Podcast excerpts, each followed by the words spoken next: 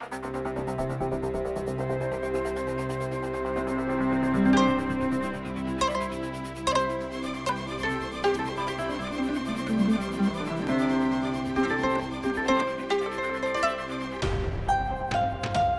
္ဂလာပါရှင် မြန်မာနိုင်ငံတော်ရဲမှာရှိတဲ့လူ့အခွင့်အရေးနဲ့ပတ်သက်တဲ့အကြောင်းအရာတွေကိုတင်ဆက်ပေးနေတဲ့ဒို့အတန်ပတ်စင် podcast အစီအစဉ်ကနေကြိုဆိုပါရစေဒီအစီအစဉ်ကို Frontier မြန်မာနဲ့ Foundation Huron Dero ကပူးပေါင်းတင်ဆက်တာဖြစ်ပါတယ်ကျွန်မကတော့ဇာနီပါဒီတစ်ပတ်မှာတော့ကိုရိုနာဗိုင်းရပ်စ်ရောဂါဖြစ်ပွားမှုတွေကြောင့်ခေတ္တရနာထားရတဲ့ကလင်းငယ်တွေအတွက်ပုံမှန်ကာကွယ်ဆေးထိုးခြင်းအစီအစဉ်တွေကိုပြန်လည်စတင်နေပေမဲ့လည်းမိခင်တချို့ကတော့သူတို့ရဲ့ကလေးငယ်တွေကိုကာကွယ်ဆေးတွားရောက်မထိုးပေးကြသေးပါဘူး။ ဒီမှာဆိုလူပေါင်းစုံတယ်လေ။ကိုလည်း ဘာဖြစ်လို့ဖြစ်မှန်းမသိဘူး။ဒီလည်း ဘာဖြစ်လို့ဖြစ်မှန်းမသိဘူး။အဲ့လိုတရားတရားတန်ရည်ဖြစ်နေတယ်။သူကလာရတာလည်း စိတ်ကျဉ်းပြတာပေါ့။ကိုသားသမီးလည်း ကိုစိတ်မချ အဲ့လိုတွေ ဖြစ်တာ။ကာကွယ်ဆေးထိုးဖို့ စောင့်နေတဲ့လေးလာသားအရွယ် သားလေးရဲ့မိခင်မက်မျိုးမမ ဖြစ်ပါတယ်။ဒီဆောင်မကို ဒို့အတန်သတင်းတောက်အေးအောင်က ဆက်လက်တင်ဆက်ပေးသွားမှာ ဖြစ်ပါတယ်။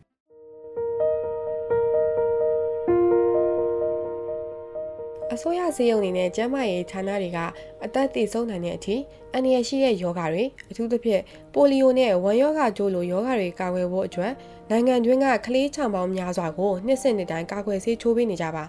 ဒီနှစ်မှာတော့တချို့ကလေးတွေမှာကာကွယ်ဆေးမချိုးလိုက်ရတဲ့ရှိလာနိုင်ပါတယ်ဟိုအဆုံးလို့ကျညာအဲ့ဒါတော့ဘာညာဆိုတော့အဲ့ဒါဆိုအမှားပြီးတယ်ဒါပေမဲ့အဲ့ဒါတွေကဘာရှိအခုချိန်မှာကွာ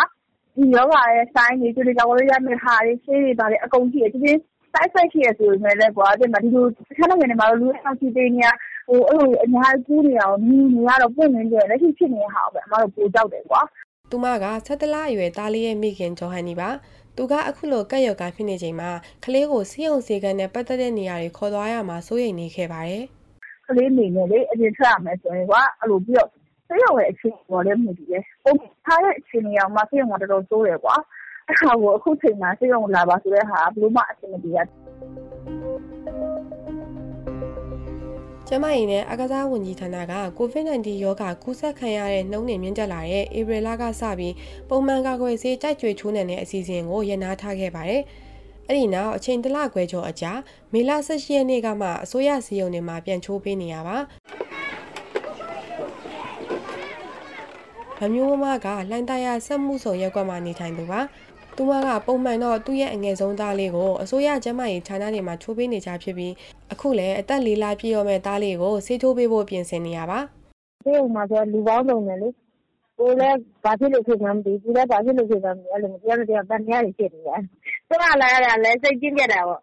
ကိုသားသမီးလည်းကိုစိတ်မချအဲ့လိုတွေဖြစ်တာ အစိုးရကအခမဲ့ဂျိုးပေးနေတဲ့ကာကွယ်ဆေးဟာပိုလီယိုဝက်သက်နဲ့ဝမ်းရောဂါအပါအဝင်ယောဂ12မျိုးကိုကာကွယ်ပေးရဖြစ်ပြီးမွေးပြီးချင်းကနေအသက်တစ်နှစ်ခွဲအထိတမတ်လာလိုက်ချိုးနှံပေးနေရပါ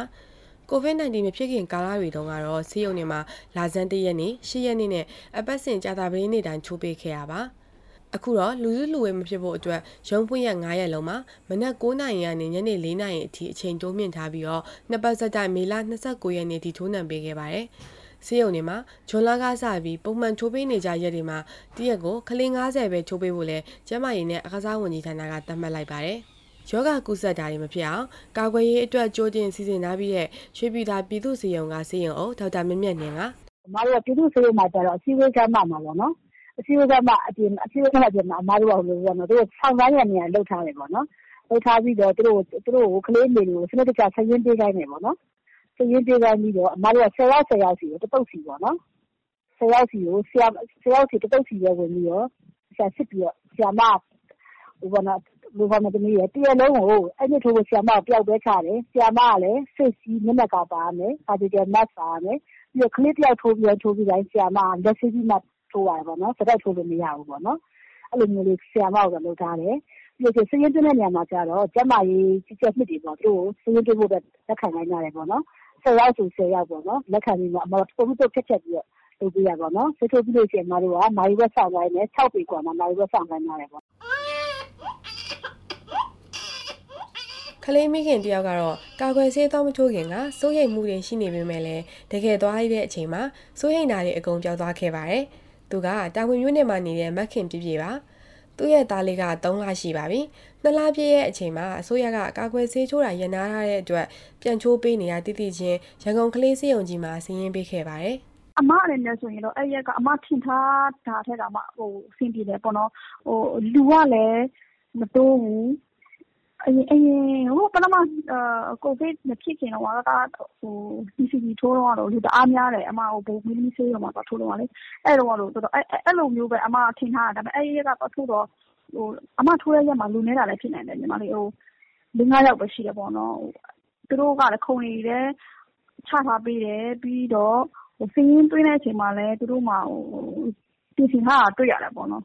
ရန်ကုန်ကလေးဆေးရုံကြီးလိုပဲရွှေပြည်သာဆေးရုံမှာလည်းတရက်ကိုဆေးလာထွေးသူ90မပြည့်ပါဘူး။၃ရက်မြောက်နေ့အထိကလေးအယောက်60ပဲရှိသေးတယ်လို့ကြောက်ကြောက်မြင့်မြတ်နေကပြောပါရယ်။အဲ့ဒီအချိန်ထိတချို့ပြည်သူတွေဟာကာဝယ်ဆေးထိုးခန်းတွေမှာယောဂကာကွယ်ရေးအတွက်ကြိုတင်ပြင်ဆင်ထားတာတွေကိုမသိကြသေးပါဘူး။ပြည်သူတိုင်းပါဝင်လာဘယ်လိုဘယ်လိုပြင်အောင်စီမံထားပါတယ်မိဘအနေနဲ့လာထိုးသင့်ပါတယ်ဆိုတဲ့ဟာမျိုးတို့ အသိပညာပေးတင်တာဖြစ်ဖြစ် ဆော်တာပေးလုပ်တင်တယ် အခုကျတော့ပေါ့နော် သူတို့ သတင်းထုတ်ပြန်တာရှိပေမဲ့ဟိုတကယ်ကျတော့လေ သတင်းထုတ်ပြန်တယ်ဆိုတာ အမားတို့ကျတော့ဒီရွှေပြည်သာတို့ ဘာလို့မှနေရကွာ အမားတို့ကမှလည်းလုပ်လက်စားအများများတယ် ကလေးလည်း များတယ် အဲ့ခါကျတော့ဒီခုတကသတင်းကြီးစောင့်ကြည့်တာတို့ဆိုတော့ Facebook ကြီးတုံးမှဒီသတင်းကိုသိရတော့ဆိုတာကလေစိတ်အလုံးမရှိဘူး အဲ့တော့ ဒီဂျိုင်းမှုစိန်မှုတွေကတကယ်သူတို့လုပ်ထားတဲ့ အခြေအနေနဲ့ ဒီလိုစေထိုးစင်မာရဲဆိုတဲ့ဟာမျိုးစေထိုးလို့ ရနေပါလို့ဆိုလိုမျိုး ပြန်ပြောတာကတော့ ပိုကောင်းမယ်လို့တော့ အမှားတော့ မြင်တာပဲ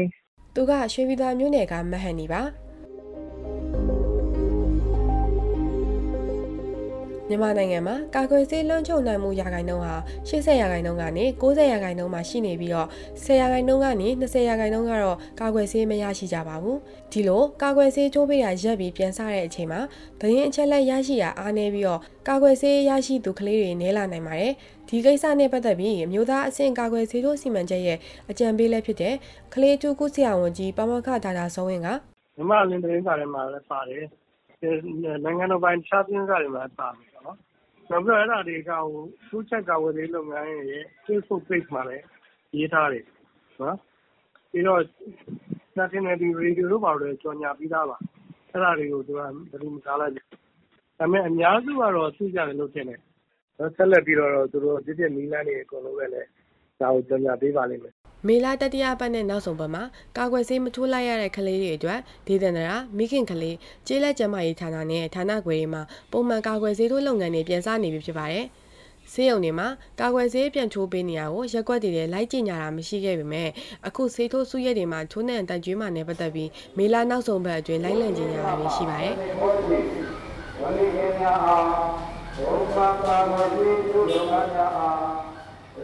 လူစုလူဝေမဖြစ်ဖို့အတွက်ဆေးကန်းနဲ့ဆေးထိုးစုရက်တိုင်းကတစ်နေ့ကိုကလေး90ပဲချိုးပေးမှာမို့စည်ရင်ကြိုတင်ပေးဖို့ဖုန်းနံပါတ်လည်းအသိပေးတာတွေရှိလာပါတယ်။ဒေါက်တာစောဝင်းကတော့မိဘတိုင်းသူတို့ကလေးတွေကိုကာကွယ်ဆေးလာထိုးပေးဖို့မျှော်လင့်နေပါတယ်။ကျွန်တော်နိုင်ငံမှာကာကွယ်ဆေးဘယ်လောက်ထိုးပေးနေနေမထိုးပြတဲ့လူတွေရှိနေပါတယ်။နော်အဲ့ဒါတွေကတော့ဥပမာဆိုတော့ဒီသွာလာရေးခက်ခဲတဲ့ဒေသတွေနောက်ဖြစ်ဖြစ်တဲ့နေစစ်ဘေးရှောင်တာဖြစ်တာတို့နော် နောက်တခုက ဘာလဲဆိုလို့ရှိရင် မြို့မှာနေပြီးတော့လည်း ဘယ်မှာမှ စာရင်းမပေါက်ဘူးပေါ့နော်။ဥပမာ ကျူးကျော်လို့ဖြစ်တဲ့လူတွေပေါ့။အဲဒါတွေအကုန်လုံးအတွက် ကျနော်တို့က အင်မတန် ရင်လေးပါတယ်။အဲဒါတွေက ကျနော်တို့ အဲဒီလိုလူတွေကို အားလုံးလွှမ်းခြုံမိအောင် ထိုးပေးဖို့ ကျနော်တို့ ဦးတည်ရည်ရွယ်တဲ့အချက် ဖြစ်ပါတယ်။ကိုယ့်အနေနဲ့ အိမ်မှာ နေရလိပ်စာမရှိဘူး၊သန်းခေါင်စာရင်းမဟုတ်ဘူး၊ဒီမှာမရှိဘူးလို့ ကိစ္စမရှိပါဘူး။ကလေးက ကာကွယ်ဆေးထိုးချင်ရင် အဲဒီကာကွယ်ဆေးထိုးရမယ့် ဌာနတွေကိုသွားပါ နော်ထိုးပေးပါလိမ့်မယ်ဂျွန်လမှာရက်ခွက်ဆေးထိုးစုရက်တွေမှာကာကွယ်ဆေးလာထိုးမဲ့ကလေးဦးရေဟာဧပြီလနဲ့မေလမှာမထိုးလိုက်ရတဲ့ကလေးတွေပါပေါင်းလိုက်ရင်ပုံမှန်ချက်3ဆလောက်များနေနိုင်ပါတယ်။ဒါကြောင့်ကာကွယ်ဆေးထိုးစုရက်ကိုသွားမဲ့သူတွေအတွက်မက်ခင်ပြပြကအခုလိုအကြံပေးထားပါတယ်။ဆေးထိုးမဲ့ဆိုရင်ကြိုပြီးတော့ဒီပြင်သွားလို့ဟိုကြိုပြီးတော့အရင်တယောက်ကအရင်သွားပြီးတော့ဆေးရုံသွားပြီးတော့ဘုပင်သွားမှတယ်အမားတို့ကျတော့ပါမတရက်သွားတော့ ပပနဲ့ အမပါလိုက်သွားတယ် ပထမ တစ်ရက်မှာလေ လိုက်သွားတော့ မထိုးရဘူး အဲ့ရက်မှာ မထိုးရမနဲ့ပြန်လာလိုက်ရတော့ဟိုကလေးလည်း ပင်မတာပေါ့နော်ဟိုလူကြီးတယောက်နေပြီးတော့တွားပြီးတော့မှအင်းတော့ပတ်ဆုံးလာတာလားကိုကောင်းတယ်ပေါ့ ကာကွယ်ဆေး မရလိုက်ဘူးဆိုရင် ကလေးတွေမှာ အပြင်းထန်တဲ့မကြမ်းဖြစ်တာနဲ့ အသက်သေဆုံးတဲ့အထိ အန္တရာယ်ရှိနိုင်ပါတယ်။ ဘာမောခထတာဇောဝင်းကတော့စနေတကျကာကွယ်မယ်ဆိုရင် COVID-19 ကြောင့်ဖြစ်လာနိုင်တဲ့အန္တရာယ်ကကာကွယ်ဆေးမရလိုက်လို့ဖြစ်လာနိုင်တဲ့အန္တရာယ်ချက်အတော်လေးနည်းတယ်လို့သုံးသပ်ထားပါတယ်။ကာကွယ်ဆေးရော COVID-19 ရောအတူတူတော့အန္တရာယ်ရှိတာပဲ။ဒါပေမဲ့ကျနော်တို့နိုင်ငံမှာဒီလောက်အများကြီးဖြစ်နေတာလည်းမဟုတ်ဘူး။ဖြစ်တဲ့လူနာတိုင်းကိုလည်းကောင်းကောင်းလိုက်ပြီးတော့ရှာလို့ရတယ်ပေါ့နော်။အဆက်အစပ်ကိုရှာလို့ရသေးရင်တော့ Community Transmission လို့ခေါ်တဲ့လူထုအတွင်းကူးစက်မှုတော့ မရှိသေးဘူးလို့ ယူဆတယ်။ဒါကြောင့်လည်း ကျနော်တို့ ဒီလုပ်ငန်းတွေကို ပြန်စတာပါ။အဲဒီတော့ ဆိုလိုတာက ဒီ့ပြင်ရောဂါတွေအတွက်လည်း ကာကွယ်ဆေးတွေ အချိန်မရွေးရဖို့က အရေးကြီးပါတယ်။ဒါကြောင့်မို့ သင့်တော်တဲ့ ကျန်းမာရေးဝန်ကြီးဌာနရဲ့ ညွှန်ကြားချက်တွေအတိုင်း စည်းကမ်းလိုက်နာပြီးတော့ ပြင်ဆင်အကာအကွယ်ယူသင့်တာယူပြီး သွားထိုးပါ။ကူးစက်ဖို့ အလားအလာက အင်မတန်နည်းပါတယ်။အကျိုးရှိနိုင်ပါတယ်။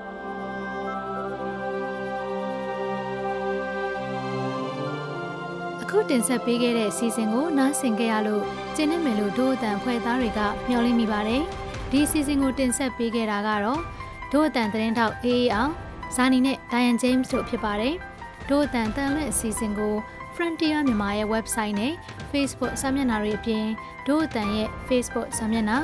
SoundCloud YouTube အိုင်ကျွန်းတို့ကနေလည်းဝင်ရောက်နားဆင်နိုင်မှာဖြစ်တယ်လို့ VOA ကထုတ်လွှင့်တဲ့ရေဒီယိုစီစဉ်မှာလည်းစနေနေ့ည9:00နာရီကနေ10:00နာရီတွင်းနဲ့တနင်္ဂနွေနေ့နနက်6:00နာရီကနေ9:00နာရီတွင်းမှာလည်းနားဆင်နိုင်ပါတယ်။ဒီစီစဉ်ကိုမြန်မာနိုင်ငံဆိုင်ရာနယ်သာလန်တန်ယုံနဲ့ဆွစ်ဇာလန်ဖွံ့ဖြိုးရေးနဲ့ပူးပေါင်းဆောင်ရွက်ရေး agency